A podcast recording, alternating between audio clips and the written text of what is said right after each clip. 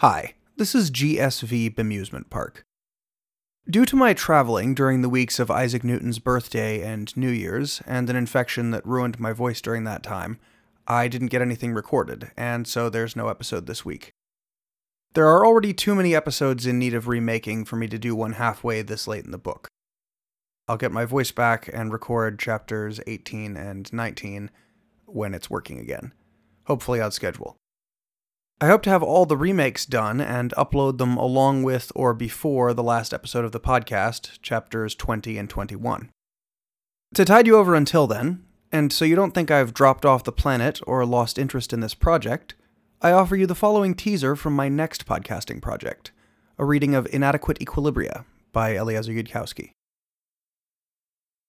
Excerpt from Inadequate Equilibria Where and How Civilizations Get Stuck by Eliezer Yudkowsky. Chapter 1 Inadequacy and Modesty.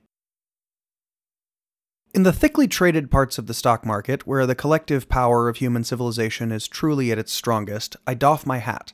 I put aside my pride and kneel in true humility to accept the market's beliefs as though they were my own, knowing that any impulse I feel to second guess and every independent thought I have to argue otherwise is nothing but my own folly.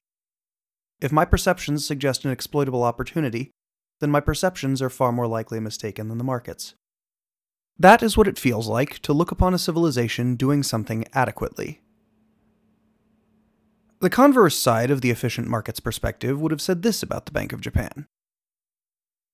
So, Eliezer, you think you know better than the Bank of Japan and many other central banks around the world, do you? Yep. Or rather, by reading econ blogs, I believe myself to have identified which econ bloggers know better. Like Scott Sumner. Even though literally trillions of dollars of real value are at stake? Yep. How do you make money off of this special knowledge of yours? I can't. The market also collectively knows that the Bank of Japan is pursuing a bad monetary policy and has priced Japanese equities accordingly. So, even though I know the Bank of Japan's policy will make Japanese equities perform badly, that fact is already priced in. I can't expect to make money by short selling Japanese equities. I see. So, exactly who is it, on this theory of yours, that is being stupid and passing up a predictable payout? Nobody, of course. Only the Bank of Japan is allowed to control the trend line of the Japanese money supply, and the Bank of Japan's governors are not paid any bonuses when the Japanese economy does better. They don't get a million dollars in personal bonuses if the Japanese economy grows by a trillion dollars.